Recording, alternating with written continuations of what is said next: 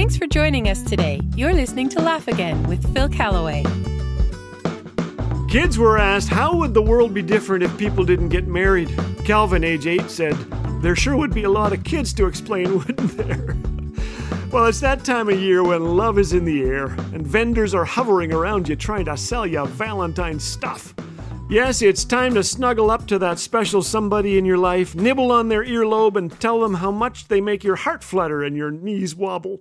Time to blow money on chocolate and flowers, touch up on your serenading skills, and dust off that bottle of cologne if you can find it. For some guys, it's the only day of the year we comb our hair, if we can find that. My wife and I still enjoy a candlelit dinner, but she insists I refrain from cooking, as the smoke detector got quite a workout last year.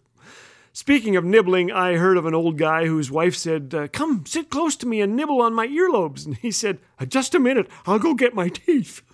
Well, perhaps Valentine's isn't something you look forward to. A friend told me my cat is my only Valentine. So, if you have the February blahs or the Valentine's blues, here are three steps to take that will help. First of all, keep your sense of humor active.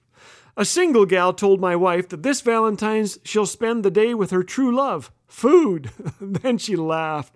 What a great sense of humor. It comes from a heart of gratitude. Here are comments from grateful single friends. I have more money than you for car parts. No one tells me how much ice cream to eat or that it's gross to share an ice cream cone with my cat. I love singing loudly and talking to my dog. Bet you can't do that.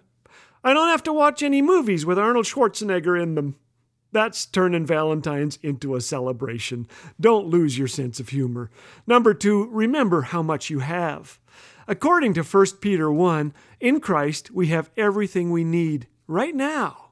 Eugene Peterson put it this way in the message Because Jesus was raised from the dead, we've been given a brand new life and have everything to live for, including a future in heaven, and the future starts now. We're all in danger of looking to some future event to fulfill us, but when we do, we live with disappointment.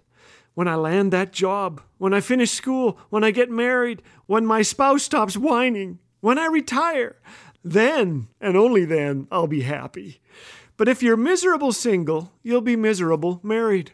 We all need to remember what we have and be the kind of people our dogs think we are. May we think not on what we lack, but on what we have. Number three, remember that Hollywood lies. Yup. Dean Martin sang, You're nobody till somebody loves you.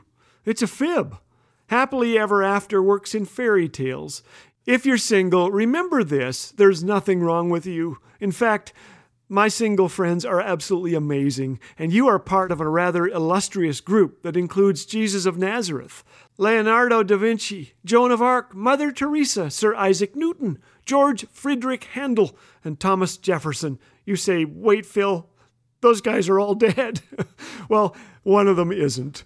Jesus was raised from the dead, and he loves you beyond belief. No human relationship can equal the joy of knowing we are loved, forgiven, and promised eternity with Him, where there is fullness of joy. So, I want you to throw a party, would you? Save me some cake, please.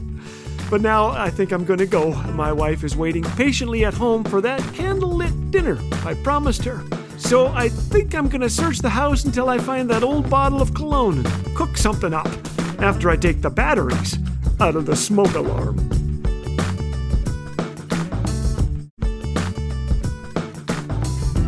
Dad jokes, encouragement, biblical truth? What more could you want?